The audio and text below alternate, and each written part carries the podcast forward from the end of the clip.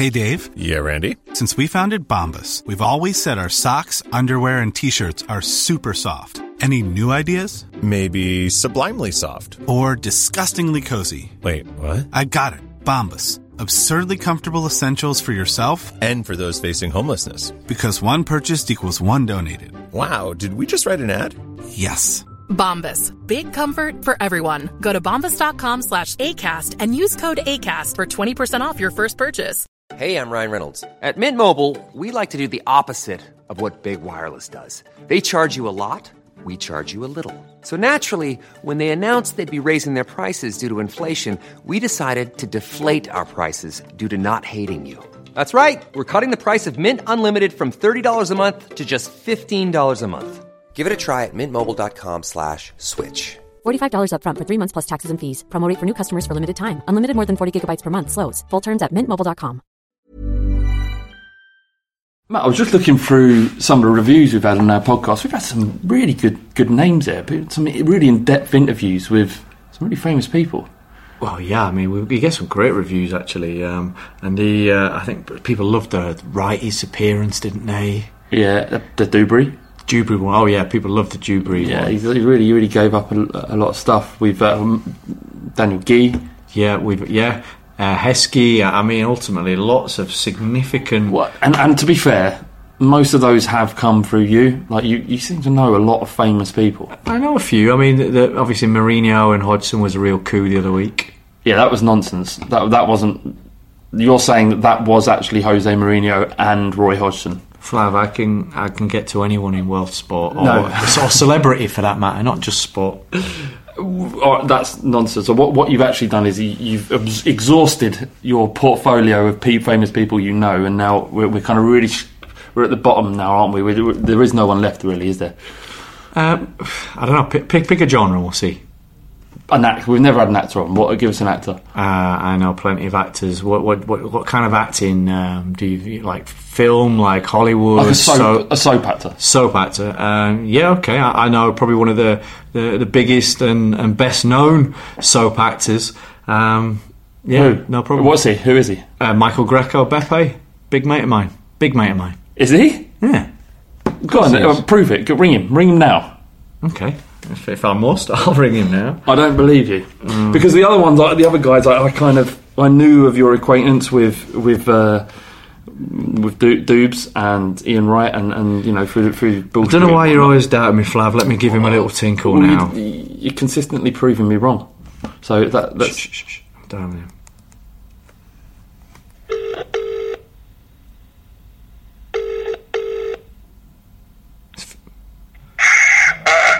Hello? Uh, hello, Grex. It's Matt. Who? Matt, Matt, Matt. You know Matt Wilson. Um, Matt, who, Matt? What, are you some kind of fucking pain? Matt, what? Matt Wilson. Wait, it's me. It's me. Fucking cool. We, we go. We go way back. Poker. It's the, Hey, hang on, hang on a minute, mate. What, whatever you Chantel, make me a cup of tea, will you? Put some clothes on, for fuck's sake. Destiny, come over here, mate. Come- Destiny. God, it sounds like you're busy. Destiny. and- Hey? How many girls have you got there, mate? Doesn't matter, I'm a bit busy. Who's this again? This is me. It's Matt the Mute Wilson. Remember the poker days, mate? Aussie Millions, Caribbean, me and you. No, no. It's, I, I mean, I was there, of course, but I don't know who Matt the Mute Wilson is. Matt Wilson. Oh, Matt, are you a Scandi? I'm not, Fucking hate Scandis. If you are, you fuck off. Who, got, who gave you my number? mate. It's Grex. It's for me.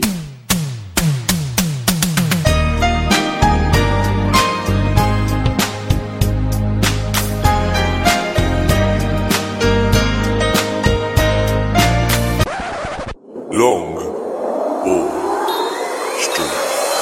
Lip, lip it long, lip, lip it long, lip, lip it long, lip, lip it long, lip, lip it long, lip, lip it long, the long ball street. Lip it long, lip, lip it long, lip, lip it long, lip, lip it long, lip, lip welcome to the Long Ball Street podcast. Back once again with my able co-host Matt. Hello. Did you like the fact you've gone from star to able co-host? Well, I'm just We're trying to rein you down now. You're bringing you back. I know, I don't like it. I liked it when I was a star. For a while, Grex, we had this billing where I was kind of built up to be this huge personality, and slowly it's kind of crashing down. I can't believe we've we've crowbarred the star joke into it once again. Uh, we're, we're also here with uh, Michael Greco, who played Beppe in EastEnders for four years between 1998 and 2002. Went on to, to act on stage, has been in the news for all sorts of stuff. He's a champion poker player, host of the excellent Carefree Chelsea podcast. Uh, he's Michael Greco, and he's also good mates with Matt. Yeah, uh, me and Matt met on a cruise ship, didn't we? That's Um, right, yeah. Playing poker. God, how long ago is that now? That was uh, seven, eight years ago. No, maybe more. Nine years ago. Must be. I was the only Brit to make the final table. It was me and five Scandies. That's right. And as we all know, back in the day, we hated Scandies who played poker because they just were too good, weren't they? I mean, I know. It's they what- all- As, as a race of people, they're very good at poker. they were. It's kind of different now. The Americans and, and actually the European, the other Europeans, the, the Germans and the Brits have kind of taken over now. But their way of playing was so aggressive. it was very unconventional. There was almost kind of a way of doing things and a collective wisdom, and they would just play very loose but very aggressive. And you were kind of, I was, I was kind of jealous of them in a way. yeah, oh, totally bloody Scandies. But, but, but, but it was funny because on this ship, so so so Grex, who had a uh, uh, a deep competition and rivalry and you could say hatred going on with with Sc- Sc- Scandinavian say poker very loosely, yes. Yeah. And then he ended up in this huge huge tournament in the Caribbean, and, and I went out very early. But but Greco was the only English guy to make the final table. But it's him against five Scandies. Yeah. So we had you essentially have no chance when you got pretty five? much had no chance. We should say at this stage that Matt is also uh, Matt was a massive big big poker player, but yeah, The Mute. the mute. That was Matt the the Mute. pseudonym. Did you not know that? The mute is the best.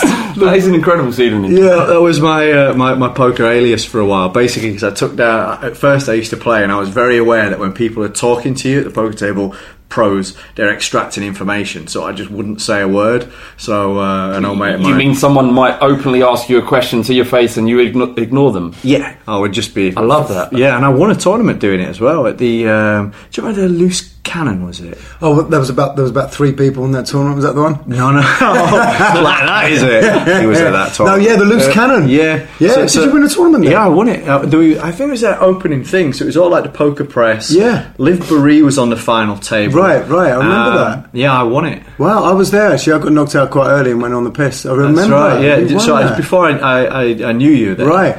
Um, but yeah, we, we ultimately met in um, in in the Caribbean. Yeah, we, be, we became I'll tell you a story about the. Scandies. They used to get on my wick so badly. We were playing a very high uh, stakes game of uh, Omaha, pot limit Omaha cash game at the Vic.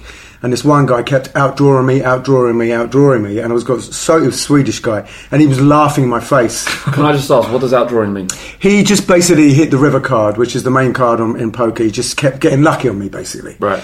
Um, and I kept losing thousands and thousands, and I wasn't. I, I was not happy. I'm not a good loser. People will know that in the poker world. I'm not. I don't take losing kindly. uh, well, you show me a good loser, and I'll show you a loser, Yeah, right? yeah, yeah. Uh, and this Swedish guy was getting on my tits and literally would laugh in my face.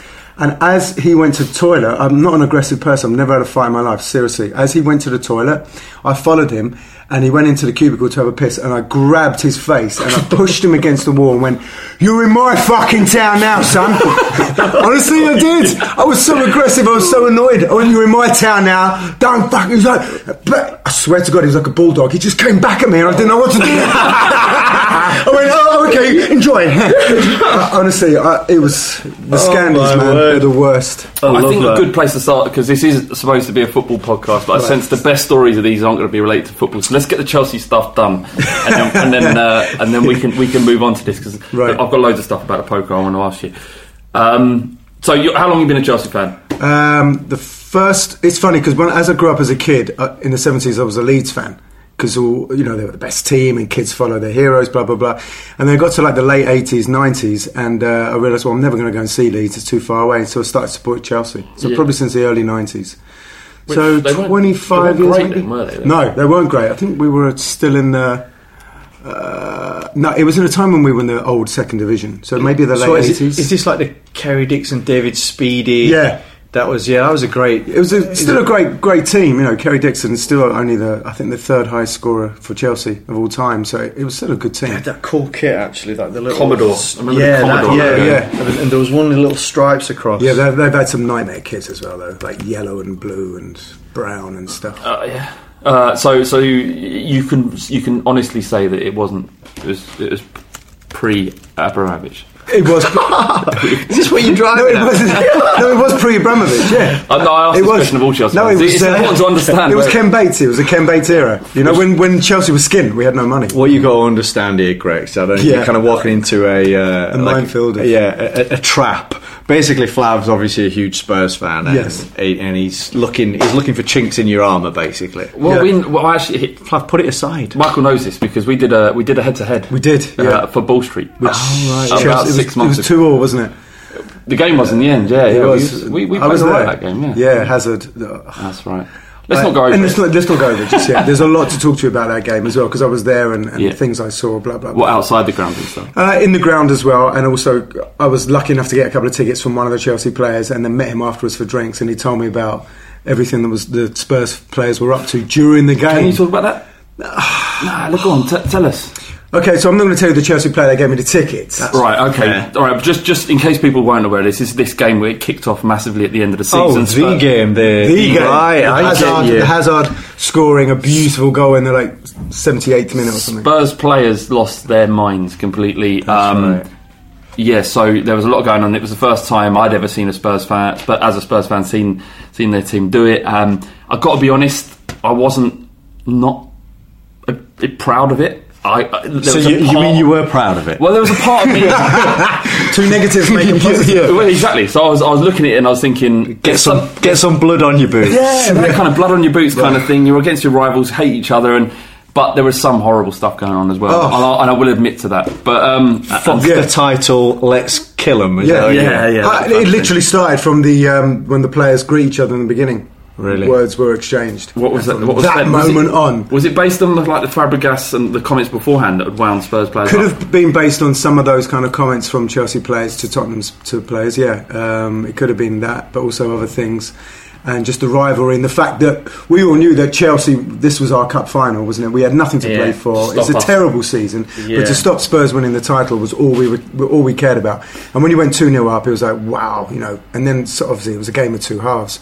And then when Hazard scored the goal and ran over to the Spurs supporters and slid, it was just a thing of beauty. Yeah. And from back for those, those last twelve minutes as well, it was happening all, all during the game. Yeah. The dirtiness, the, the comments, the, the, the, the tackling. Those last twelve minutes, wow. Look, I, I, Wow. As, as painful it is, as it is for me to admit it, I appreciate how good that was, and I Yeah, it appreciate amazing. that. If you can't celebrate beating your rivals or getting one over them, then what's the point it Yeah. all? You should. There's no sportsmanship in this. This No, is hatred. Spurs would do exactly the same to Chelsea. Oh, absolutely. So when the shoes on the other foot, you've got to do it. You've got to accept it as well. yeah. All right. Chelsea have started well this season. They have. They've started very well this season. Third currently, is that right? We're, we're Like joint on top. We're joint top uh, behind City on goal difference. Um, the good thing about Chelsea's performances right now is they're a lot more solid at the back. We've only let in two goals in three games. Had our first clean sheet for a long, long time the other day. Um, hopefully that will continue. They're looking. I haven't been to a game yet because I've been working on other things, but. Um, they're looking at the highlights of the games. They're looking very solid at the back. Conte's got them together, and the other Kante apparently has been like the man of the season so far already. Oh, right, okay. He's been the main protagonist. He's been like the Makelele of the old. The best, the best signing you'll make, absolutely, hands Absolutely, down. hands down. The guy's incredible. The thing is, if I was a centre half or a goalkeeper, though, I think I think I would play inspired because I would be terrified of conceding a goal or making an error and going back into the change room and having to talk to Conte. yeah, Yeah, the man's terrifying. incredible. Yeah, yeah. During the Euros, he was amazing, wasn't he? Brassell said we talked to Andy Brassell on, on Ball Street's YouTube channel um, maybe seven or eight months ago when it was announced that Conte was going to come, and he said if nothing else, he'll bring a, a, a, a line of discipline that will, will that not a single player will step over. Right. and you know Purely know- from intimidation. just just from his reputation, Yeah. his demeanour, you just don't fuck No, with him. you would essentially. not fuck with him. And I love the fact his English isn't so bad. You know, it's not as pigeon English as I thought it would be. I I played golf with uh, Carlo Cudicini, ex Chelsea keeper, about six months ago, and I asked him about, and he's good friends with Conte. He said, no, his English is pretty good. It's pretty good, and uh, I think Cudicini is kind of got more of an in there with him now because uh, Carlo's English is very, very good, obviously. Right. Um, but Should say Spurs is Cudicini as well. Yes, just for yes. The, just a level of clarity. like like we would say what Arsenal's check. You mean is that kind of that kind of thing? Yeah, that sort of thing. Right. Uh, Conte though had a, had a great Euros for for Chel- uh, for um, for Italy uh, with a very limited team. I think before going into the into that tournament, it was considered to be their worst ever international Yes. tournament side. And Italy. yeah, he turned They them up. yeah. do it though, don't they? They always do it. They've just got that mentality, like that the belief. Yeah.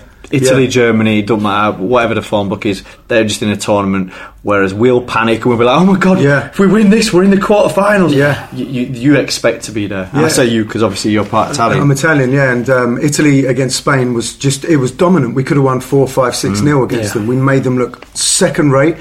Uh, unfortunately, we didn't do it against Germany. We had the chances of the penalties. We were one Yeah. penalty ahead. Um, obviously, that guy was it Zaza that was doing Signed the, for West Ham. He's just signed for West Ham, right? I mean, he's going to get the piss taken out of him so much, isn't he, Amazing. for that penalty? yeah. You know. But, Well, so um, when you say, uh, well, do you consider? Do you have kind of like two bites of the cherry? Do you sort of support England and, I and do. Italy? Yeah. I'm very patriotic in the fact I was born in England, but I'm also very patriotic in the fact my parents are Italian. Of course, yeah. When Italy play England, I mean, it's really it's really tough. If I'm if I'm surrounded by my friend, my family, and my brother especially, who's totally Italy all the way, Mm. then I would. If I was seen to be supporting England, they'd kill me. Yeah, yeah. But if I'm at the pub with my mates, and you know.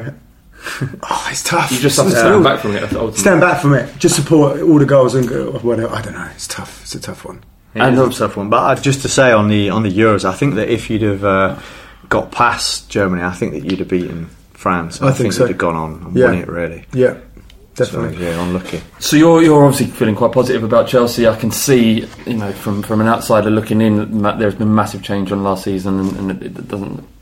The hangover of that is, is, is not evident at all. Um, so you know, it's probably going to be a really good season. Uh, the- it's about them competing with Man Yeah. United and Man City. But Absolutely.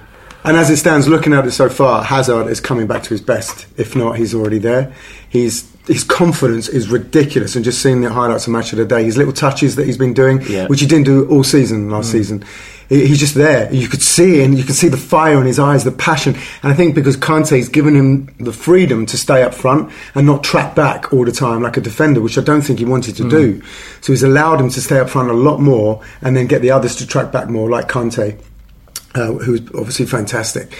So Hazard now is just he- he's just it's like having a new player, really. yeah, it's like signing it's like signing a new world class player. On my podcast, I asked Kerry Dixon, you know, who can we sign a world class player, and he was right when he said.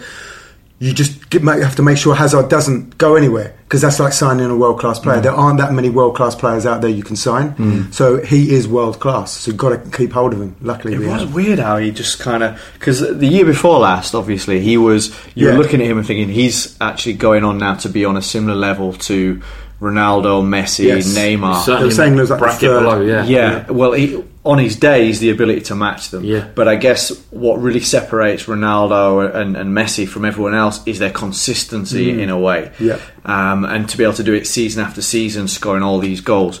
But uh, so it was really surprising almost when, when Hazard dropped off so badly. What would you put that down to? personal reasons. I think his head was turned by one of the big clubs, Real Madrid Mm. or PSG.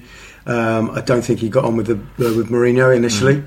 Um, lacked confidence. It's like anything in life, you know. Any any sport you play, if you're not, if you keep hitting the bar and you're not getting anywhere near the goal, and you're you, you're trying to take someone on and falling over, he was getting injured. Mm. Yeah. Which all the seasons he plays for Chelsea, he's the most cropped player in the Premier League. I think the the the, t- the player that will go down the most because Right. he's been tackled. Yeah. But he just get up. Yeah. But this that, that last season he was just writhing on the floor a lot. Yeah. He was having injuries, groin injuries, you know. and- But this season he's just Yeah, well, he looked amazing at the Euros, didn't he? Yeah. he really did. He was kind of back to his best, Yeah. just carrying the ball, just beating people for fun.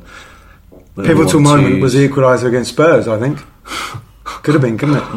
the, uh, to be fair, I was going to say that the last two games, one against Liverpool and Yeah. and Tottenham, he kind of found some form. I think, obviously, I was thinking he's finally getting out of the hangover of, of having to work under Mourinho. I think you're right though about that. It's so much takes it, it, it takes so much other than just being a g- good player in order for a player to be successful, having the right manager, having the Yeah. right tactics that suit you, having a club and players around that you that suit your style of play. All of those things need to fit to come into place unless you're Ronaldo or Messi, where Yeah. you're you're you kind of transcend all of those factors. But ultimately, Hazard was a is a human being. Isn't going to be affected by lack of confidence and whatnot. And, and yeah, he's he's an incredible player, and, you, and he strikes the fear of God in you every time he gets the yeah, ball. confidence is amazing. I've just done this theatre musical in the West End, and uh, it, it, I had one of the lead roles. And the the um, the writer who was in every night he'd come up to me and go, "You were incredible. That was incredible. That was incredible." And that just gives you confidence. Yeah. The next night when you go on and go, "Yes, I'm going to smash it tonight." Yeah. You know, so it's like anything. You know. Should we move on to that then? Because you obviously Yeah. was launched. If people don't know, and I'm sure they would, but you're, you you started. I'm sure you started acting beforehand, but in Yeah. EastEnders was your a, a, break, a big break that Yeah. thrust you into the public's Yeah. conscious. Mm. Um, what kind of your memories now? I think looking back, because it must have been a whirlwind at the time. Yeah, it was funny because the day I got offered EastEnders, I got offered a, a copper in the bill as well. So I got offered a two-year contract in the bill and a two-year contract in EastEnders. The, I got offered the bill in the morning and EastEnders in the afternoon. And uh, It's not a bad day, is it? No, it's not a bad day at the office. And I was doing a play called All's Well That Ends Well down at, uh, in um, Taunton. And as I was driving down to Taunton, um, I got offered the bill. And then as I arrived in Taunton, because it's such a long drive, I got offered EastEnders. Was it? Did you audition for both? Yeah, I auditioned for both of them, and literally the next day, both of them wanted me to play the respective roles. There was no competition at the time. The bill was a great show, but Yeah. EastEnders was firstly offering a lot more money, money that I'd never earned in my life because I was a poor student, just come out of drama school, paying rent, you know, couldn't afford anything, was way overdrawn. And then, um, but EastEnders at the time was watched by 20, 21 million people. It was huge, you know. It was crazy. I mean, for, for anyone that's uh, any of our younger like listeners, um, you don't get these audiences on TV No, now because there's such a uh, uh, such a wide range of choice. I mean, back in these days, it was maybe four or five channels. Yeah. So and people didn't have all these satellite options. They certainly weren't looking at you on YouTube, Flav. Yeah. Yeah. uh, checking out um, talking balls or you know some of these things. So essentially, all they were doing is you were limited to those choices. Yeah. Of course, yeah. So you had like tw- like 20 million people watching Yeah. every fucking night. Every night from Madness. a four-year-old child that would walk past you in the street and go, "Mummy, mummy, look, there's Beppe." Yeah. And she's like, "Oh my god, it is!" You know, to a ninety-year-old woman walking down the street going, "I know you, don't I?" and then I go, "Yeah, I, I, I work in the bakery." She's like, "Oh yeah," I thought-" you know, because it, it just it was just a wide range of people that watched it, from old to to young to very famous. One, if I ever do an autobiography one day, like there's chapters where I've met Paul McCartney. I was at the um Q Awards uh, presenting an award my first year there, and my character just blown up. And I was waiting for my girlfriend at the time, and I was in the corner on my own, kind of drink, drinking a glass of champagne. I got a tap on the shoulder. It was Paul McCartney. Paul McCartney came up to me. Hey, hey, hey uh, you know, Beppe, how's it going? I was like. Uh, all right, Paul. what do you say to that? I mean, the most famous rock band in the world ever. It was like, yeah, yeah, you know, me and uh, me and the missus, we watch it all the time, and and and, and Stella, and said we love it, we tape it whenever, whenever we're watching it. Keep it up, you're brilliant, I love you, and I'm like, it's Paul McCartney. I didn't know what to say. I didn't know what to say. Of course, man. It's mental. But, but how was because because that I mean, so the population of the UK is 60, 65 million. It's almost like a third of the country. Yeah, watching it. huge. It's nuts. And but so how old were you, and how do you deal with that kind of fame Yeah. then? Because I was must be, 28. uh, like like now, there's so many people are famous now because Yeah. of reality TV and all this choice and YouTubers. uh, The, uh, so many more people are famous to what they were now, but back then, Yeah. there was less famous people who were more famous. Uh, I was so 28, and when I got the call that I got the job, and I told my mates, my mates wrote me out this little, looked like a passport. He drew, drawn a passport on a bit of paper. He said, "This is your passport to pleasure, because now your life will change forever, and you, you will have the time of your life." And I was a single guy, and I did have the time of my life. I'm sorry, I had a great time. You know, I'm not ashamed to admit it. I was a guy in his mid 20s who all of a sudden got fame, got money, and literally everyone watched it. Yeah. And you really did have the pick of the women that you went out to, to clubs or bars. And I treat my mates to holidays. We'd go to Spain all the time. I'd hire the villa, I'd hire this, and the other, hire the jet plane, whatever. Not a jet plane, but I just buy for their tickets. And um, we would we would go out, and I, it was just good from seeing my mates just just pulling girls, you know, because Yeah. they I was. They Yeah, were with Beppe. with Beppe. Do you know what I mean? no and you know. I'm not going to be blasé about it because that's how it was. Mm. You know, they were like, "Oh my god, is Beppe your mate?" They're going, yeah, yeah, and I might be with a girl or something, and so to them it was second best. Do you know what I mean? they were my wingmen. Entourage of uh, footballer. Mate, it was completely like that. It was completely like that, you know. And back in those days, EastEnders people, especially myself, we were written about a lot. We were almost on the same par as footballers about written about Mm. Yeah. stories and this that, and the other because the, the press wanted to know about our lives. and the public wanted to know. Yeah. And now it's all about reality stars. Yeah. because they're the most watched shows, really, aren't they? Yeah. Reality, the Made in Chelsea's and the, the Only Way is Essex, that kind of thing. Yeah, but but back then, so um, what was the? Because tabloid, like journalism's changed a bit as well. Because Yeah. you obviously didn't have online, so the amount of readership that the, you'd get in the likes of the Sun and the Star and all these, the Mirror and whatever, um, they used to hold so much power and, and almost set the agenda. Like uh, the, Rupert Murdoch. I mean, it's a very Yeah. powerful man, still is. You know. Uh, so how, and obviously as a, because your character Beppe was a hard man, wasn't he?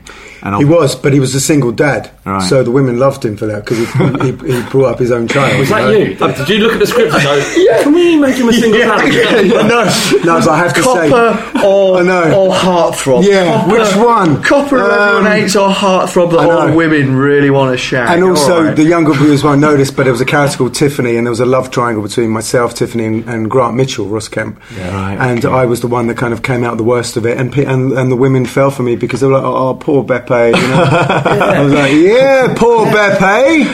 but it's weird, isn't it, that people have this? Uh, people struggled uh, to to draw the difference between, or to see the difference between uh, reality and and ultimately fiction and the TV. Totally, yeah. So I remember when like a storyline back in the day where Arthur Fowler had like taken the Christmas club money or something like that. People were go, people were going mad about it, and, like, how, and people were. I think that he was almost had to have protection or something like that Yeah. because people were trying to get at him for Yeah, doing these terrible things. Whatever you did portrayed on screen on EastEnders went into your private life. And people thought it was real. Yeah, in fact, I don't think I've spoken about this before, but towards the end of my contract with EastEnders, they said because my character then started to shag about on the show a lot, all these different girls, because he was, he was running the nightclub. Yeah.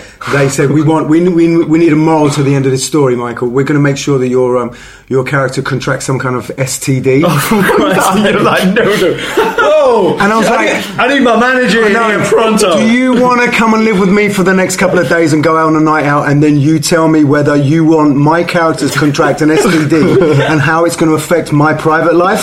I'm not doing it. That's incredible. And, and may, I may, that may I may sound pompous and, and a bit, you know, up my own arse there, but I said I'm not doing it. I refuse to do it because the, the grief I get from people in the street, as it is, Yeah. I'm not going to have that because I would just have the piss taken out of me all the time. I'm not going to do it, and they weren't too pleased about that. Mm. But you know, I couldn't, I couldn't do it. Oh no, Beppe got gonorrhea. Yeah, it that- gonorrhea? I think it was gonorrhea. Oh, yeah, yeah, that's I mean, it's I mean, not none of them are nice. good. No, there's no none of them are good good. That's I mean, one of the worst. I mean, you, you, Because it sounds bad. Yeah. you don't want real gonorrhea or pretend gonorrhea. if you can avoid it, no gonorrhea. Yeah, no gonorrhea. just wear a condom, in, you know, even if you're not shagging anyone, just Do you know to be what I mean? safe. Yeah, just yeah, no gonorrhea. Oh Please. dear! But but how, how was it like? Um, because I mean, I, I find you know, from some of the people that, that I've um, had exposure to or hung around with, you know, it's people like Wrighty or or whatever. Um, Or me. or, or Flav. Flav, of I think it's very interesting the dealing with fame thing, and obviously, like you know, we've hung out a bit and stuff like that, and you get people coming up to you, like. Was that difficult back in the day, or were you, you know, is it something that you, you you're proud of? Would you change anything about it? I wouldn't change it? anything because I, I believe that you are what you create and whatever, and it's all set in stone for you. But I had the best time in the world being on EastEnders. I love it. It was an amazing show and still is, still watched by a lot of people. I made some mistakes along the way, but I don't regret anything because it's just a learning process. It's made me who I am today, you know, with the experiences I've had. I don't regret saying that, that I wanted to do the job because there was no competition at the time. Uh, but fame is a funny thing, and, it, and it, it's something that I'm a lot more used to now. I don't get the grief. I don't get a one percent of the grief that I used to get Right. because people have gotten older. Because the people that did give me grief were the, the school kids, really. Right. And now those school kids weren't even born when I was started EastEnders. So Yeah. it, it's you know it's it's different now, and the people people that recognise me now are from like 25 onwards. What do you mean grief? How would that manifest on the Just street? Say if I was walking down the street and you saw a bunch of school kids come towards you and they saw you, they'd just chase after you and call you names and whatever. You know, Really? they were ruthless. Yeah, I used to live in uh, North London in Crouch End, and I remember um, just walking past a lot of school kids who were, pre- you know, they're pretty. They're ruthless, and they still are now, aren't they? They just don't give a shit because they're they're, show, they're showing off in front of their mates and, and girls and stuff.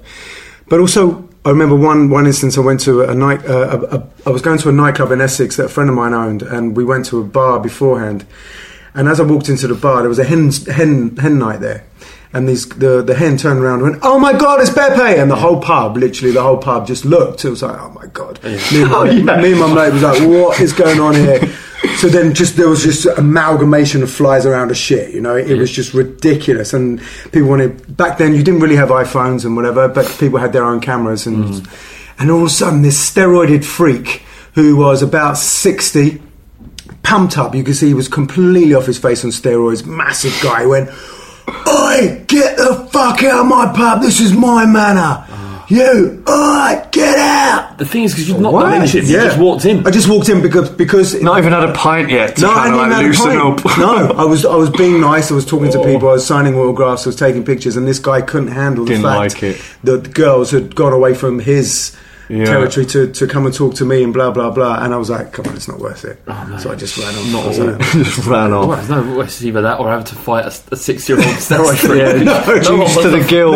No, I know, juice to the gills and tattooed right up to the neck. You know, I'm like, nah, I'm all right, mate. Yeah. Uh, what's your What's your opinion then of, of the tabloid media and, and can you give us some examples for those that don't know about how they might have exploited your private life? I think what it was for me initially, I was a very private person, and I wanted to keep my girlfriend secret. And I think the thing is, I should have given them something initially. I wasn't advised by anybody to to know what to do, so I, I kind of de- declined any interview that the tabloids wanted to do with me because my character was getting so popular. No one knew anything about me, Yeah. and I and I. I wanted to kind of keep it that way, but I should have given something. And then they started making stuff up about me, which then, you know, they they needed me then to kind of react to that, and I reacted badly. So I'd see them at a charity event, and they go, "Oh, Michael, I'm so and so from a certain newspaper." I'm like, "Oh, right, yeah. Why did you write that shit about me?" Blah blah blah blah blah. And they go, and they could see antagonise me. So then they started writing more, and then so they just went for the jugular. So you, that that almost that interaction becomes the story, doesn't it? Yeah, it does. It becomes a story, and and then after a while, you then have to do a story and go, look, you know, I'm not what all these people make me out to be, and blah blah blah, because they want to know about you. I should have I should have had someone around me going, yeah, yeah, I'm this age. This is my girlfriend. I live in North London. Uh, I like Chelsea Football Club. Blah blah blah blah blah, and just giving them something. Whereas I didn't. I just went, nah, don't want to know, don't want to know, because I was essentially quite frightened of the press, because back then they were very powerful. Yeah. You know, they especially in your career. I don't, I, I don't think you could win though, to be honest. no, you can't. Even now, you can't. You can't beat the press. There's no chance. I guess that's why publicists publicists exist, don't they? Yes. To give you the best chance or Yeah. PR. Um, I, I studied at, at university, did journalism, and, and two years in, re- I realised I'm not going to be a journalist. I don't want to be a journalist because the tabloid media is where you earn your money. Yeah. and I just I just couldn't do it. So I didn't. I didn't. Um, it, it was just something that I, it was just so distasteful and disgusting actually that I couldn't even go. It was go good that you saw that then, because it was, yeah. No, there was plenty that went into it. Right. Yeah, it was it was horrendous. I don't think people realise until something happens to them where they'll make up something about you or chase you for something. They don't realise how tough it is. Mm. You know, don't get me wrong. If you're the type of person to, to go to an opening of an envelope and go to nightclubs, well, not nightclubs essentially, because that's your own uh, private time. But if you if you go to all these celebrity events, which I never went to, I Mm. think I went to one premiere. In, in all the years, and that was Chicago when I was doing the the the, the, the, the theatre sh- sh- version of Chicago, and I went to the, the film version. I never went to any of these events unless it was an award ceremony. I was nominated for an award or something. So I didn't put myself out there in that sense, but they still went for me because I think my character was a very popular character, you know, Mm. and they want to know about you. you know, if you were a footballer, uh, if you see a footballer who's so popular, like uh, Messi or Ronaldo, you want to know more about them, don't you?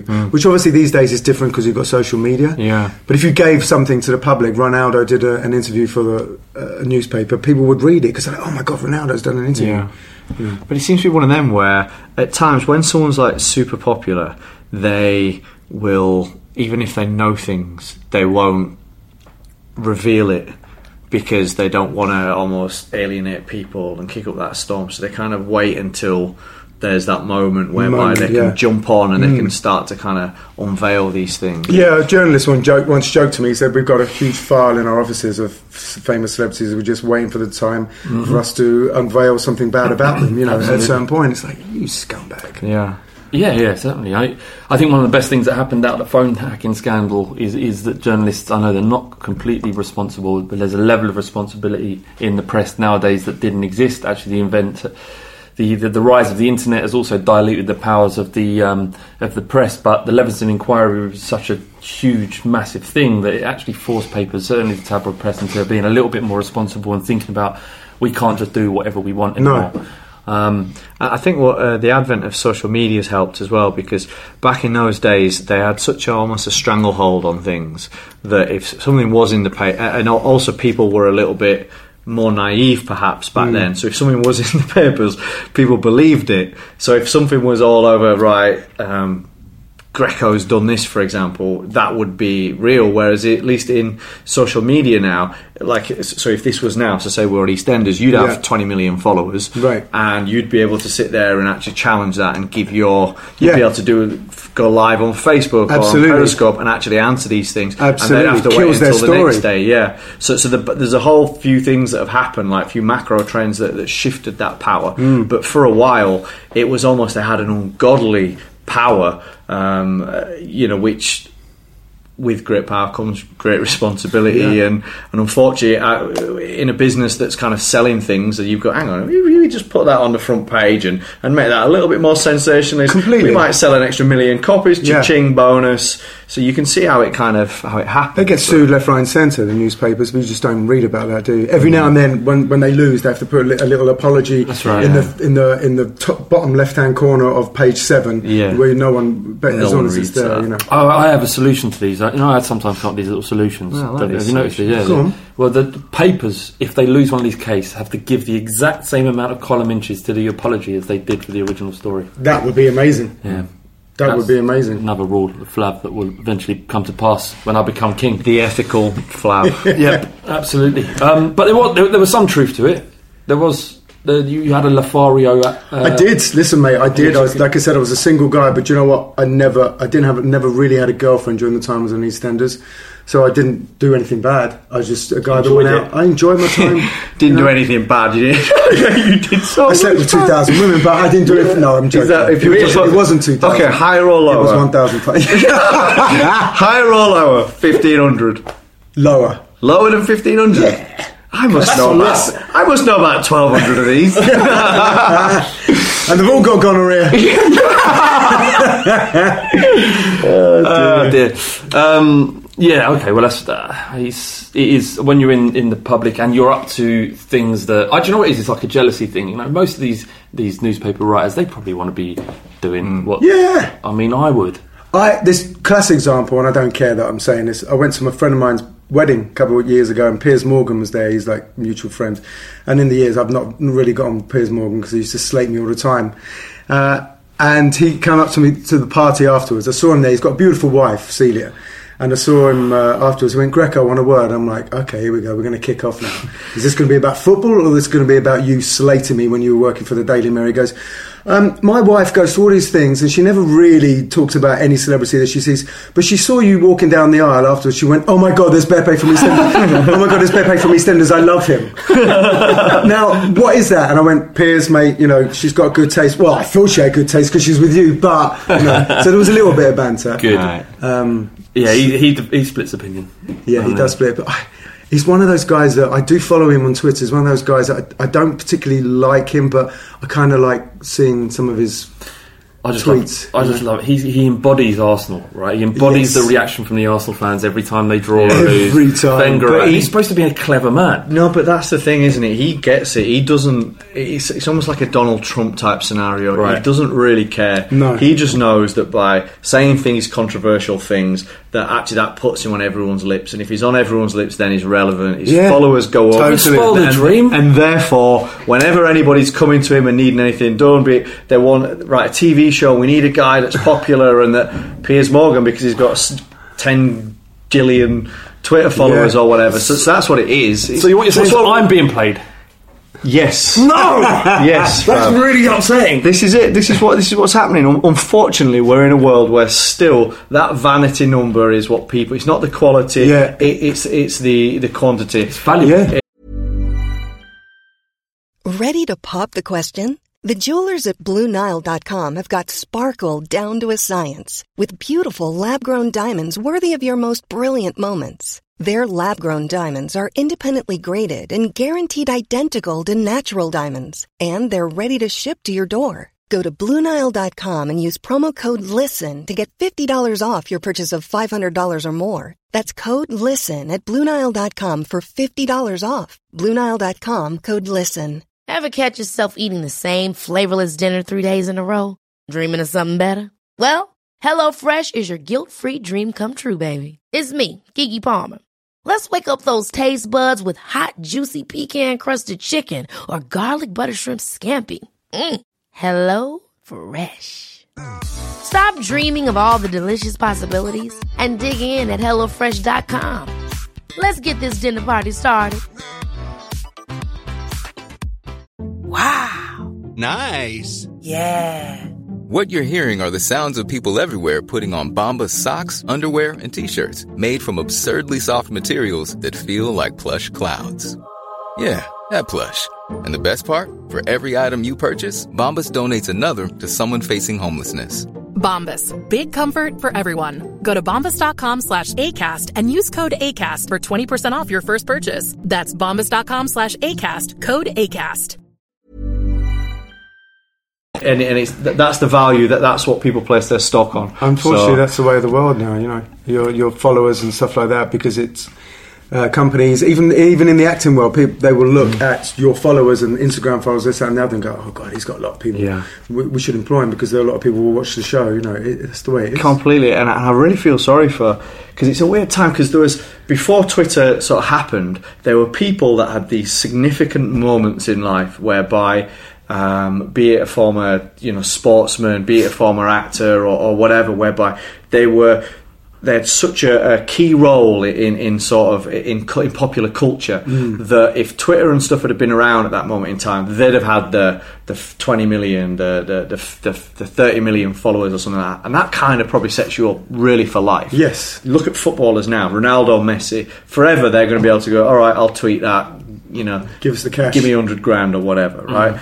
Uh, Conor McGregor now, he's able to do that. Whereas, you know, people that were uh, back in the day uh, that, that were brilliant at football and that were so popular, th- their time's gone now. And you see these guys and they're on 5,000 or 20,000 or 40,000 followers, and you're just like, God, you were a fucking hero. Yeah. You were a great man, a great performer, tennis player, boxer, whatever. And unfortunately, because you missed out on that stuff, you, just don't have the same value as someone that was fucking, I don't know, Lady Gaga or One Direction or someone that was just happened to be on a. Mm. Like, Frankie Cocozza, some Yeah. low Rick Waller. so, so- so- some You're right. low range kind of guy that was on X Factor or someone at that time, just at the right time, and has now got something, a lever that they can pull to be relevant and to get future work and stuff Yeah. like that. And it's By the same it's token, there's not loads right. of people that aren't relevant that do have these platforms. There's one. There's a Yeah, true. Sam Pepper. I don't really talk about him at length, but he's quite a violent little individual. A violent individual. Vi- a vile. Oh. he's Vile. um. Actually, fuck it. It doesn't matter. Yeah, There's no relevance talk about at all. Uh, and uh, we got. We got. We're definitely going to talk about the Carefree podcast because that's Yeah. you know kind of the point, I guess.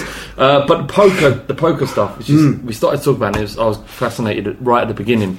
You guys met each other through playing poker. Yeah. right, it's yeah. a very risky career for you both to get into. What's Well, we, we it was kind of so we met through. Um, we were on uh, poker cruise, and I went. So my mate Pete, you know Pete, um, Spurs fan. yeah, Pete? Um, so basically, I won an online satellite um, with Ladbrokes. Other bookies are available uh, with Ladbrokes to, to to win a place at this poker cruise. And because Pete was about to get married, um, I was like, right, let's. This is our last soiree. So we went on the poker cruise, and we met.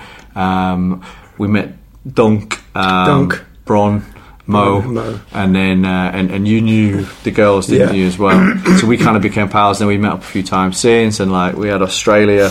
Um, Yeah, which was that's right, yeah. that's funny. I was So, like, so you won this online satellite that, Yeah. that enabled you to enter this Caribbean tournament. Yeah, it was Yeah. like a free um, poker cruise for a couple of people and an entrance into the poker. So it was like a prize at the end of this um, uh, this thing for me. You, you, obviously, Yeah. Grex was a as a was a pro player at the Yeah. time uh, who was you Littlewoods, sponsored in Little and Woods used to yeah. me, so they, they paid for everything. Uh, paid for the, the the flight to New York. I think we flew, we went from New York, didn't we? Yeah, N- Newark. Newark. Yeah. That's Yeah. right. We went from Newark to uh, down to the Caribbean, Caribbean, and then for about two weeks. How do you go from being Beppe from EastEnders to a pro- professional poker player? So you must have played this since you was a kid, or I played cards since I was a kid, but it was towards the end of EastEnders where my friends were having home games and I used to watch late night poker on TV. That's how I got into it. And then uh, I was winning these late these these home games against my friends. And then I, I wanted to test myself as I do in everything as I do in life. I test myself to the extreme. So I went to the the Vic Casino in uh, Edgware Road, and. Um, Started to play there against fully seasoned professionals or other amateurs. Did you just go there yourself? Yeah, Or- or just did when they're on my own. take you there? No, just when they're on my own. It's, started it's playing. quite an intimidating place to go as a It poker is. room back in the day. Yeah, it was very intimidating. I'd, I'd sit down with maybe a hundred quid, which wasn't much, and uh, just wanted to see how I'd go on. And I used to go home every night a winner. And then I started playing. I'm, I'm more of a tournament player, so tournaments can go on for days. I like It's- an MTT as well. Flat. Yeah. what's that? Multi-table tournament, so like you can sit and play like cash poker, where you just sit down with whatever cash you've got Yeah. within certain limits. Yeah. Or you can have tournaments where everyone pays a certain buy-in, which could be fifty quid, it could be five thousand pounds, and everyone starts with an allocation of chips, and you basically play until you lose your chips, then you're out, and um, and in the end you end up with one guy that's got all the chips, and he gets a big portion of the the collective prize pools everyone that's put in. Yeah. And based on the amount of runners and, and various things with the structure, it can go on for a few days. So But you might it's a real test of of So top um, two hundred might pay, or top hundred might pay, or Top 50. 10%, top ten percent. Yeah. So if you had say seven hundred players, the top seventy would get paid. Yeah. Um, but the top player would usually use about thirty percent of it. Uh, it went like down to about 20, 22%. Right, They normally get 20, 22% of the purse, which is normally it was amazing. You know, the first. Uh, first is always you always want to come first anyway. yeah. money is. Um, so I started to win tournaments of the Vic, and these thirty pound buy-in tournaments were rebuy tournaments, and eventually I started to win. It was only two or three grand for the winner, but it was nice. It was nice, and uh, and then this company Littlewoods came in and saw that I was doing well. Oh no, I won my first tournament in Cardiff. The uh, GUKPT. GUKPT, yeah. I won 110 grand or 120 grand cash. Mm, it's not bad, is nice. it? Good for a couple of days' work. And this company, Littlewoods, knew me from the TV and knew that I was doing well. And they said, look, we'll pay for your flights, your buy-ins. They, they fly me to Australia. Catalogue company. Sorry? Littlewoods. yeah. Well, the Littlewoods Pools. Is it the same company, Littlewoods, Littlewoods catalogue? po- poker. I don't know. They're your, they're your sponsor. it's like, yeah, just put the money into my account. Yeah, Littlewoods, yeah, whatever. yeah, yeah. No, is that where the hoodie? Yeah. I'm not wearing that frock. God's sake. Um, yeah. So, then- so what you realised at some point you was good enough to make to this could be your living, and you Yeah. you, you not tapped in on there for a while. I did. Uh, me and Tony Isn't it a- actually. Tony Cascarino was my partner. Wow. They send us both, so we, they send us all over. We went to Australia, everywhere. And um, it, it's a form of acting in itself, right? It is a form of acting, and that held me in good stead, especially in America. British tournaments, people know I was an actor, so they just didn't trust me enough. But in America or wherever abroad, I, I used that to my ability. But I mean, to a certain extent, you know, really top players, good players, they can, they can not read you like a book, but they're, they're, they're pretty good. They, they can read situations. They have a sixth sense about them. They know when to put, put you to hmm. the test. I wasn't aggressive enough, which meant I wasn't. It's not like I'd get up and smack you in the face. Not that. That's not aggression. Only Sc- Scandinavians, you wouldn't. Only, only Scandinavians. but the aggression is where you really are. You're constantly betting and betting and Every putting hand. every hand, putting you to the test, putting you to Yeah. the test, and eventually you're just going to run out of chips. You know. Um, but the, my biggest prize I won was 250 grand in Vegas. It was a, a, a tournament. 2,000 people entered. I came third. And I know you don't know poker, but basically, when you're all in, both of you pre-flop, and you put your cards on the back, and then the best hand wins after that. If I'd won that, I would have won 650 grand. So just Yeah. we call it a coin flip. So it was Yeah. a 50-50 Yeah. and I lost that, and I won 250 grand instead of 650 grand. So even though I came third and won 250,000, I woke up the next day thinking, oh, I was Yeah. gutted because I came third, and I could have won 650,000 if I would have Yeah, come but first. it's a it's, it's half. Is it half full? Is two hundred and fifty grand? No, but it, it's very weird, isn't it? And um, because th- these tournaments, like how that was a WSOP event, right? Yeah. So how many days was that? Three days. So three days, and you're playing 12, 14 hours a day. It's Yeah. very intense. And when you're playing an MTT, right, it's it's kind of weird because there's times when you maybe you're, you're short stacked, you don't have many chips, and you're seeing these other people around that got these huge chip stacks. Yeah, it's but then, intimidating. but then as the tournament goes on, right, and if you've managed to survive and you've kind of you know played well and you built a stack, you might then see this this guy that was sitting there bullying you on the on the first day. Yeah. You see him playing some other tournament or queuing up and playing cash or just hanging out with his mate, and you're just sitting there thinking, "Fuck you, man." Yeah. it's a buzz. It's because you're thinking, you were, I hated you. Yeah. You fucking out for look on at that card, yeah. And I'm still in this. And you feel fucking great when you're in it. Yeah. And I, I remember playing this um, um, EPT tournament in London, London EPT. European Poker Tour. Yeah. So the first prize for this was over uh, over a million. All the people from the adverts are playing this. There's 700 runners in it. I'm in it, and uh, I, I make it through to cash. And I was playing with Teddy Sheringham actually for quite a few hours. Me and him were sat next to each other. Um, and I went out in, I think he went out in 40th, and I went out in 39th. Nice. And I'd won about 20 grand for this, and I was Yeah. fucking delighted, right? However, because you've been there and you've played for about three or four days and you're fucking relevant and it's weird like when you get knocked out you have this moment where you're like ah and you're like you, you might be a coin flip but usually you you if you're any you don't want to be in a situation where you're drawing dead which is where the, you know you turn over the cards and you've lost the hand Yeah, you got so no you- chance. yeah so you want you want certain cards you might have outs to, to complete your hand um, but when, when you actually go out and you stand up and you, you you've been talking to these people for hours and there's banter, there's things that are happening, there's there's kind of conversations that will be going on, and all of a sudden you get up and walk away, right? And it, the table just closes up like you Yeah. don't exist. Yeah, completely. It hurts. Yeah. and, and, and, no, and I It's like, remember, guys, do you remember me? No, fuck off, you're out. you- they don't give a shit about No. you anymore. No. and and. The money doesn't fucking help, Flav. Like it No. doesn't help. So that was my biggest cash, and I was people were calling me and they were like, "Oh, fucking, that's amazing." And I remember actually speaking to you because I was depressed the next day. Yeah. I was, it, and I remember the we, we had- of it had gone. Uh, well, and- yeah, because even though I've got twenty grand, I'm like, a, you're thinking, fuck, man, that was a real He chance was close to, to, a on. million pounds. You know? Yeah, and you put so much into it. Like you, you're you, you're co- you're concentrating for twelve hours at a time, three days on the trot, and you have to. You, if you all of a sudden switch off and you uh, play a few rash hands, you could just fuck yourself. So it's a real. You, you have to be disciplined. You have to be uh, right in that fucking moment the whole time. You have to not get bothered by by bad luck, by these bastards with huge chip stacks. Yeah. But but honest, uh, so, so you put a, so you're so invested in it that I remember I reached out to you after because I was like, mate, I, I've just won my biggest cash by far. I feel terrible. And it's like the, the biggest example, uh, the biggest way I could describe it. It's like drugs. It's like when that's gone, the the low is is, Yeah, is not good. And it Yeah, took me a it's huge few crash. days before before I was actually like, yeah, I did well there. Yeah. I was I was. See, I was going to ask him why did you stop, but that is pretty depressing. Yeah, it, it's. Uh, I stopped because, firstly, I started to lose. I was losing more than I was winning, Right. and that's always. I, I'm. I'm not like these degenerate gamblers who will gamble and gamble until they've got nothing left. You know, I, when I went to a casino, I'd take money with me and leave my bank cards at home because I was not going to draw out more money if I lost. Because if it's not your night, it's not your night. The casino's going to be there 24 seven. Just go home, start again the next day.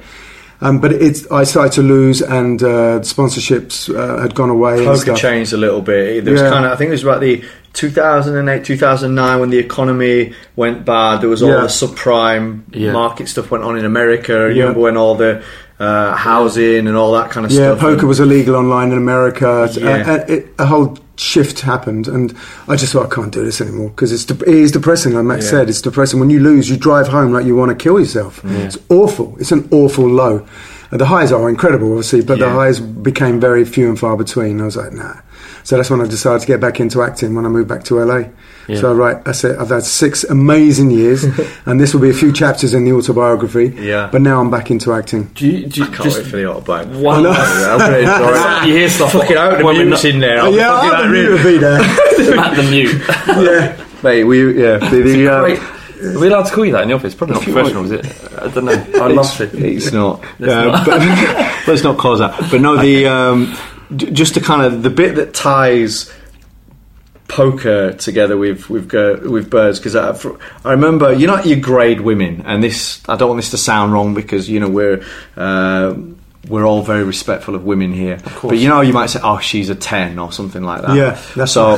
You know In- what's coming, don't you? this was one of my favourite things. Was was we'd rather than speak about oh yeah she's a solid eight or something like that. We there was a way of, of speaking of, of ranking women by a poker starting hand.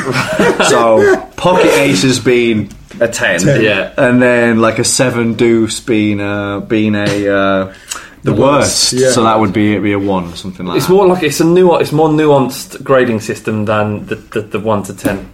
It's yeah, it's better, but it's because you're There's like, more oh, to oh, it. She's like, oh, you know, you'd be like, oh yeah, look at that. Ah, she's pocket jacks. Some yeah, pocket jacks has just come in, and it'd be like, oh, so and so's talking to that girl. What's she like? Jack two offsuit. Fold, but uh, but but just to bring actually the worlds of poker, women, and then football together. Uh, and I'm going off script here. If you were to look at the football teams right now, Hmm. right in the Premier League, how would you? What poker starting hands would you give? I'll name a team, and you tell me uh, their poker hand equivalent at the moment. So I'll give you an easy one. Uh, well, Chelsea, what would they be? Chelsea at the moment, pocket queens. I. Pocket Queens. Yeah. Okay. Spurs. Sorry, for the record, Pocket Queens is the second best Is hand the or third best hand. Okay. Third best starting hand. So Yeah. yes, so, so, so just for anyone that doesn't know their poker, an ace is a great card. So ace, um, pair of aces is the best because um, yeah, that, that's that's the best starting hand. And then it'd be kings, it'd be queens, then it'd be jacks, then it'd be tens. But then you've also got like an ace king, which Yeah. can become a great hand once the flop comes, and then you get these other cards. Yeah. Because if he's got tens and I've got ace king, and then a king or an ace comes on the flop, then that's better. So an ace king's, Yeah, you know, Ace King's con- pretty on the uh, on a par with Queens, Jacks, and Tens, isn't it? Yeah. kind of 50-50, You know? Yeah. So Uh, but then if you're getting into if you're getting into like ace rag would be like an ace three or an ace four that can be alright, but it's kind of not really good. Only in certain situations. Yeah. so So that might basically, be a West Ham, Stoke. yeah, yeah, yeah, definitely, yeah, Okay, exactly, okay. definitely a So all right. yeah. So we've got Chelsea so far, and Yeah. they are pocket queens. I'd say pocket Queens, near pocket Kings, but Okay, with a good transfer. with a good transfer, could be pocket Kings. Yeah, What about Spurs? I'm going to give Spurs Ace Jack. I'll take it. Jack. I'll take it. Because on He's the, all in. Do you know what I mean? Yeah. That's putting his money in the middle. Yeah, he's been in the middle. Signed up to Littlewood's catalogue. Yeah, completely. Flav, the new sponsor. Um, only because Spurs on their day can beat anybody, Mm. and yet uh, when they have bad days, they're not bad, but they're not uh, Could you say that some might you might almost have too much faith in that hand? What in Ace Jack? Yeah. Yeah, some people do. It, uh, Ace Jack is good when you're heads up on a short stack tape on a, when there's not many left in the tournament. So Ace Jack can be very very powerful. Yeah. But in the grand scheme of things, it, it's it's it's okay. It's like Tottenham. It's exactly great. right, right. It's Let's do another one. yeah, no. All right, let's do let's do Leicester. It's a tough one. Ooh, Leicester. I mean, you know, if you said before before last season, I would have said like uh, six, seven suited. Do you know what I mean? But Not even suited. not even suited. Yeah. But now, I would say pocket tens actually. Pocket tens. Yeah, Okay. Got to give them credibility, you know, Right. because they're, they're they're buying players. You know, they're they're breaking their transfer, trying to break their transfer record with Slimani at the moment, and I think. Um, they, I think they're going to get stronger, Leicester. I, I, I I definitely think they'll be in the top ten. Whether or not they'll be in the top four, I, I don't think they'll be in the top four this season. But Okay. pocket tens, yeah. Man United. Oh, I see, I've got a love hate relationship. I love mm. Mourinho, obviously, but I hate the fact he's gone there, mm. and I hate Man United. So Plus. I'm gonna I'm gonna give them Ace Queen. Ace Queen. Yeah, Okay. for now. Can I ask, when, did you have hat starting hands, or were they called pocket hands?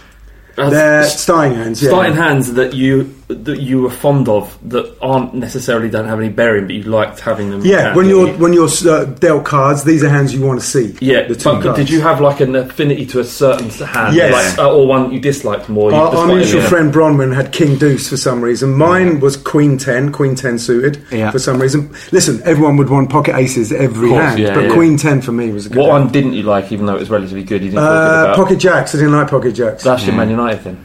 That's my Man United. All right, fine. No, that'd be my Arsenal actually. This is great. We could do. I Jacks could do this my forever. Can we carry on playing this after? How much time you got? The, uh, so they um, Huddersfield Town. Does that count? Does it count? Not really. Oh, okay, we no, we got you know we're going to break his heart here, aren't top we? of the At the moment, they're they're the least pocket deuces, aren't they? Yes. You you know, they're at least they're a tiny little pair, aren't That they? can make a set. Pocket, pocket On the deuces floor. two. Pocket a pair twos, of two. yeah, pair of twos. But that's Pocket ducks. But it, uh, as a championship team, they- they've got to be pocket nines. Pocket nines, yeah, I'll give you that. What? Pocket nines? No, they're, they're, they're top of the league, aren't they, Huddersfield? Yeah, but they're in the championship. I, I mean, if in- you're if, comparatively. oh, oh, comparatively. Yeah, yeah. Oh, okay. Um, yeah, yeah, pocket nines comparatively. I've yeah. got I'd this take now. that. Yeah. One, one more question about poker. But, so, Yeah. Because I'm thinking about getting into it.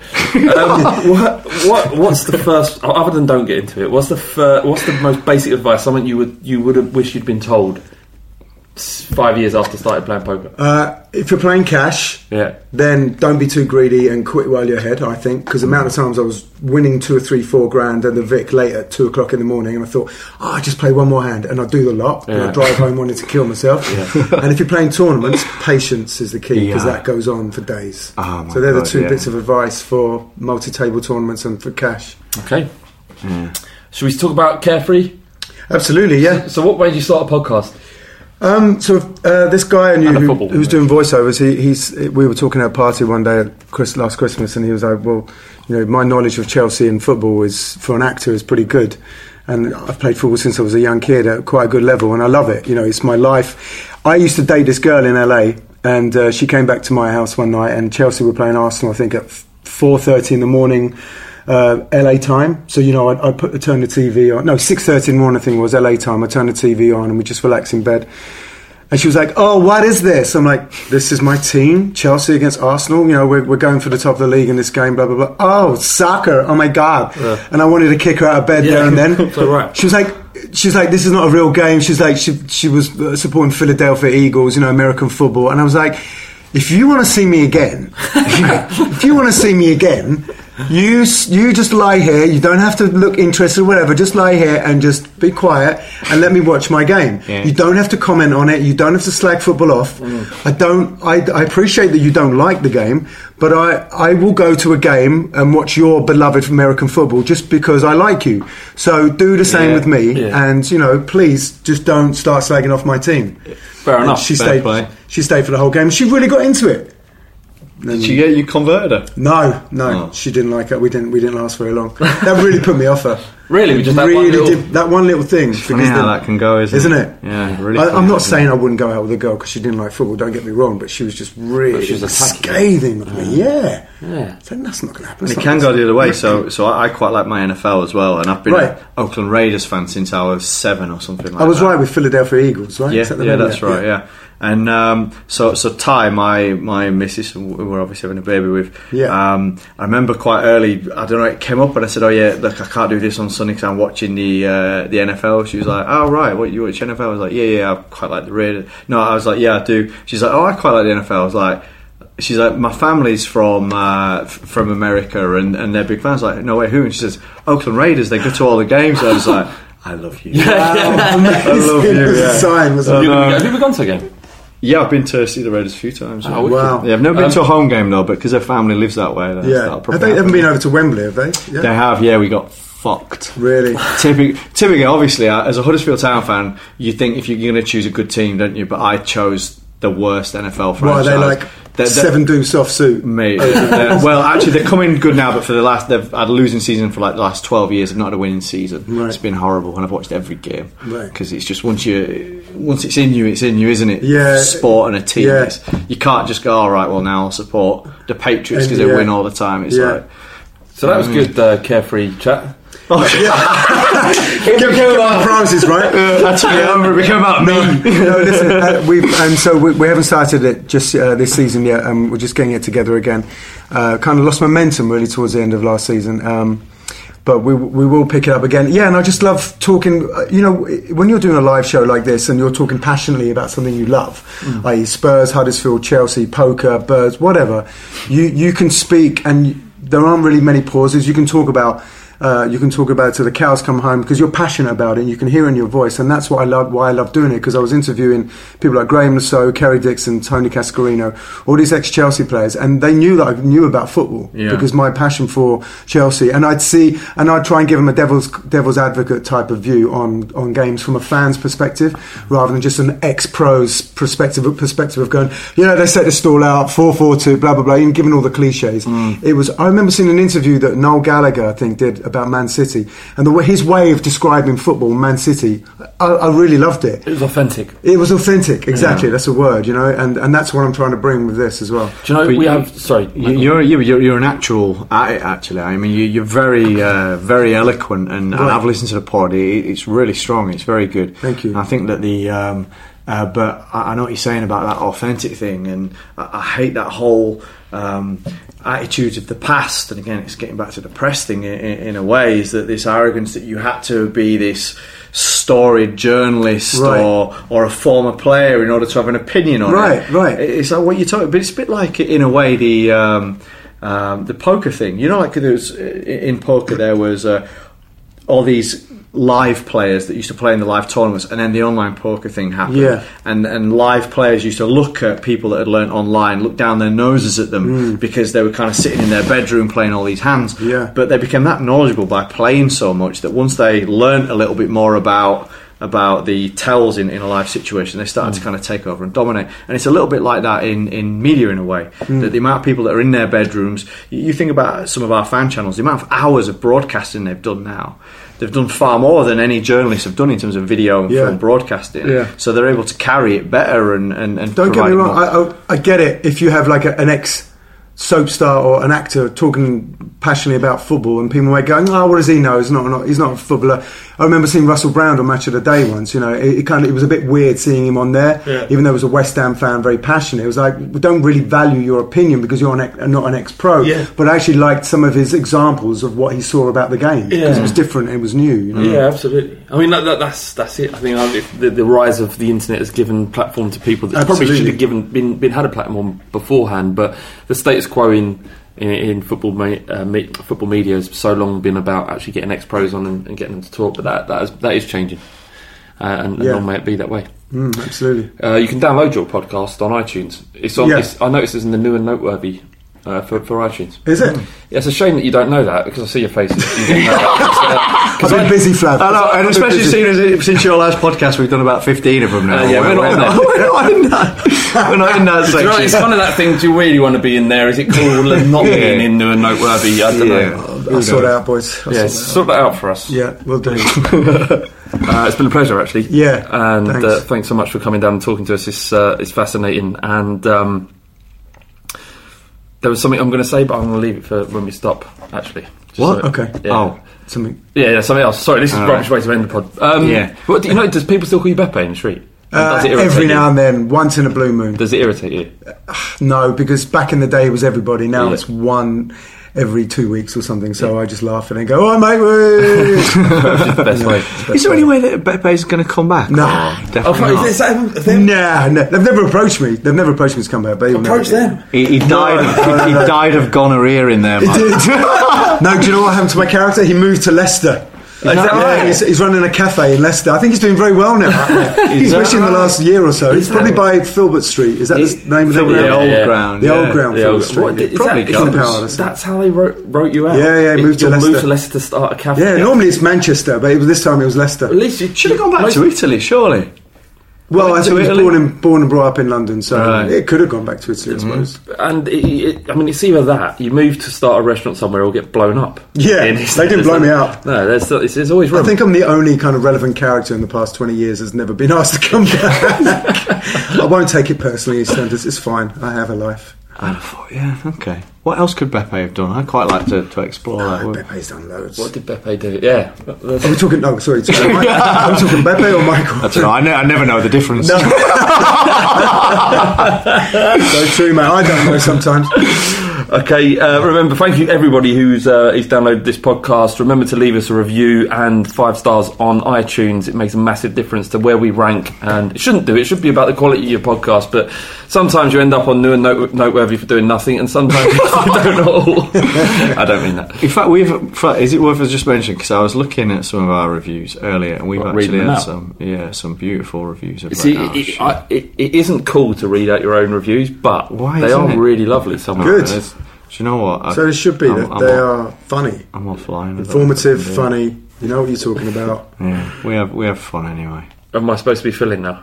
Yeah, you're feeling well because I, you know, I can't do two I things. at quite like. once, I quite like. look at my I quite like not filling and watching you frantically run. I don't even know what I'm saying. I could have said anything just then. Forget it. We, could, we can talk about Huddersfield Town some more. No. I went, but I went to see them. Well, all right then. Go on then. We beat Wolves. I know.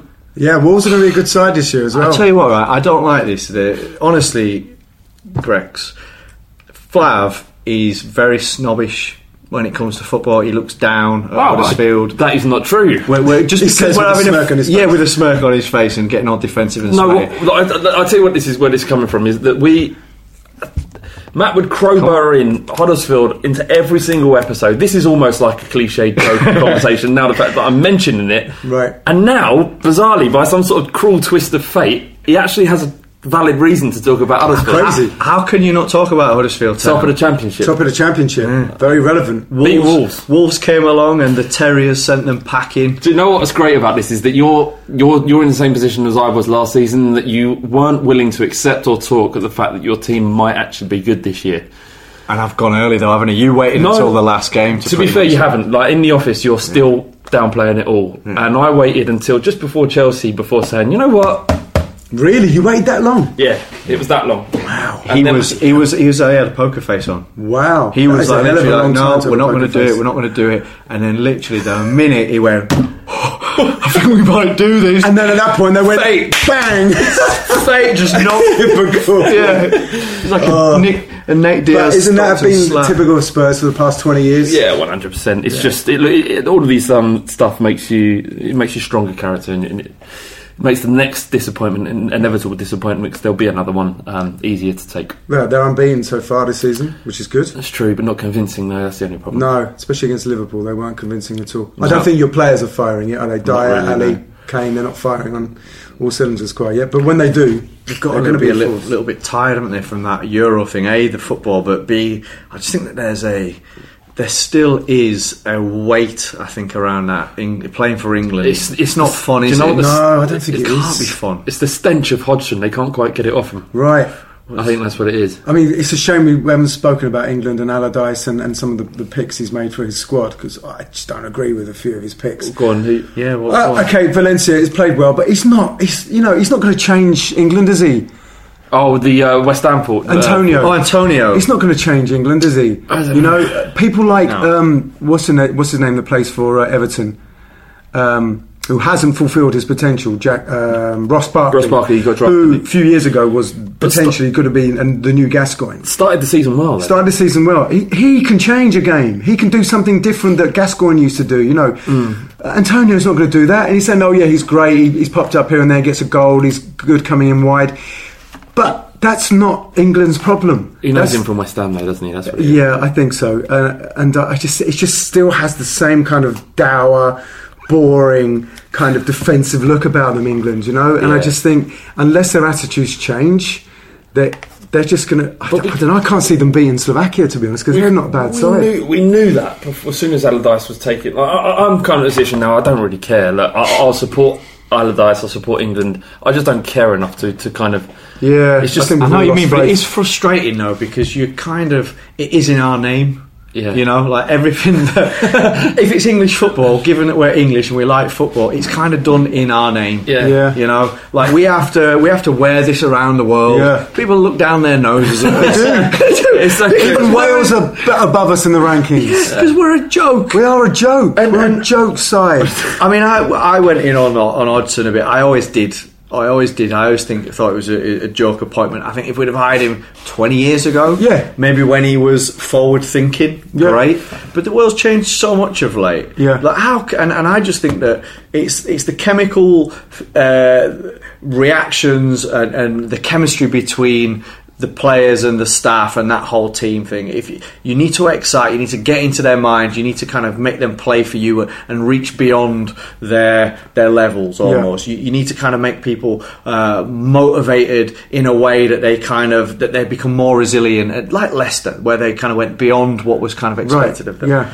And in order to do that, you need to have a guy that's able to kind of um, appeal to them. Hmm. Someone like Mourinho did at Chelsea. Yeah. Where, do you remember when Mourinho left and all the Chelsea they're still texting him because they, they, they'd run through walls for him because they respected him and, and his arm around their shoulder and whatever meant so much. And he used to make, he used to take all the pressure away from them and make it about him. And he'd say these things in the press to kind of deflect attention. And you could tell that that, that, that was a bond whereby uh, it, it was it was precious. Mm. And how can you? Roy Hodgson's like an old guy, and I just can't understand how he relates to these kind of to, to these young players. Yeah. First of all, and now I just think we've done it again. With Totally. Sam. And- Absolutely. And, this is a quote. This is so, so on our. We've got this great network group, which is all our kind of channels and stuff. And someone posted this earlier, saying uh, saying Mike Bassett really is England manager. And this is the quote, right? And it's it's an article that goes: the manager will hold his first training session on Tuesday. And in his determination to keep the squad entertained, he plans to invite Paddy McGuinness and Bradley Walsh. That's not true. he plans to invite Paddy McGuinness and Bradley Walsh to host a quiz night for the players. And then, quote, a bit of fun, Allardyce said. Christ, I haven't come here to be miserable. Oh, my oh, god. Is that serious? Apparently that was A quiz night for the players. That's gonna, you know, the standard of quiz. That's going to be I know. opposite of yes and. He's I mean- completely unaware. He's Ah, unaware. I mean- who he is. Of course he's unaware. I remember years ago when uh, um, Steve McClaren got the job in front of Sam Allardyce. Sam Allardyce had this fatal quote of saying, "If my name was Sam Allardyce, I'd get the job," because of all these foreign uh, managers were coming in, and now he's got the job. I know. I mean, come on, England was so defensive, right? And yet their defence wasn't good enough, Yeah. and now they've got Sam Allardyce. I mean, come on. Really, Aye, aye, aye, I'm sorry. I- So- I- yeah. it's just not a good appointment for me. I, I don't know who would have been. Someone like Slaven Bilic, I think, would have been great. yeah. Even Eddie Howe, a young oh, up and yeah, coming England yeah. manager. Yeah. You know, because there's no one around, is there? But I I just don't understand how you can't how you can't look at your opponents when building your own game plan. And it just was quite clear in those Euro after that first game. You're just thinking, hang on a minute. Why are we playing Raheem Sterling right in an advanced position against a team that's defending very deep and Yeah. that are kind of big physical kind of players? So we're giving him the ball with his back to goal.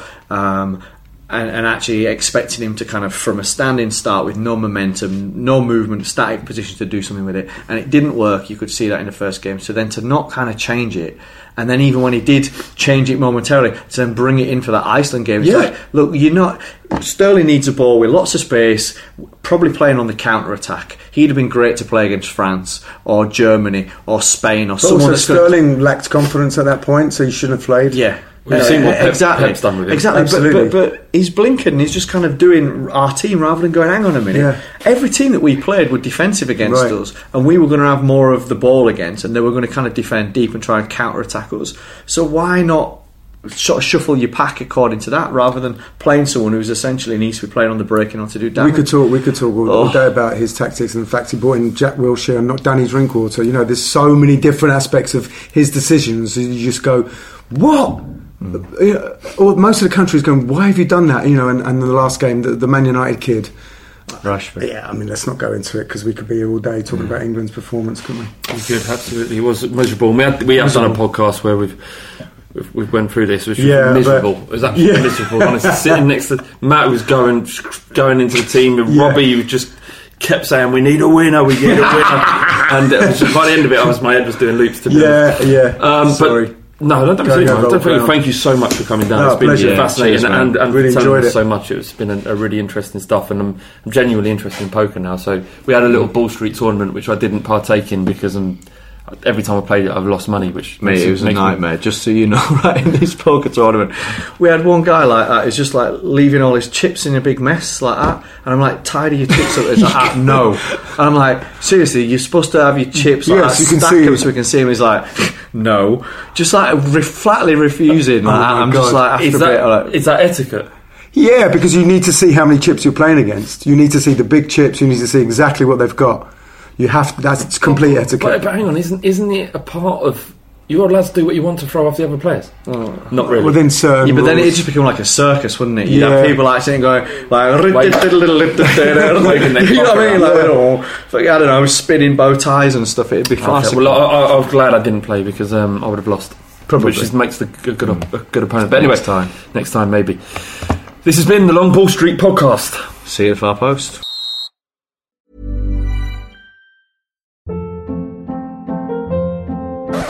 Hold up. What was that? Boring. No flavor. That was as bad as those leftovers you ate all week. Keke Palmer here, and it's time to say hello to something fresh and guilt-free. Hello Fresh. Jazz up dinner with pecan-crusted chicken or garlic butter shrimp scampi. Now that's music to my mouth. Hello Fresh. Let's get this dinner party started. Discover all the delicious possibilities at hellofresh.com. Even when we're on a budget, we still deserve nice things. Quince is a place to scoop up stunning high-end goods for 50 to 80% less than similar brands. They have buttery soft cashmere sweaters starting at $50, luxurious Italian leather bags, and so much more. Plus, Quince only works with factories that use safe, ethical, and responsible manufacturing. Get the high-end goods you'll love without the high price tag with Quince. Go to quince.com slash style for free shipping and 365-day returns.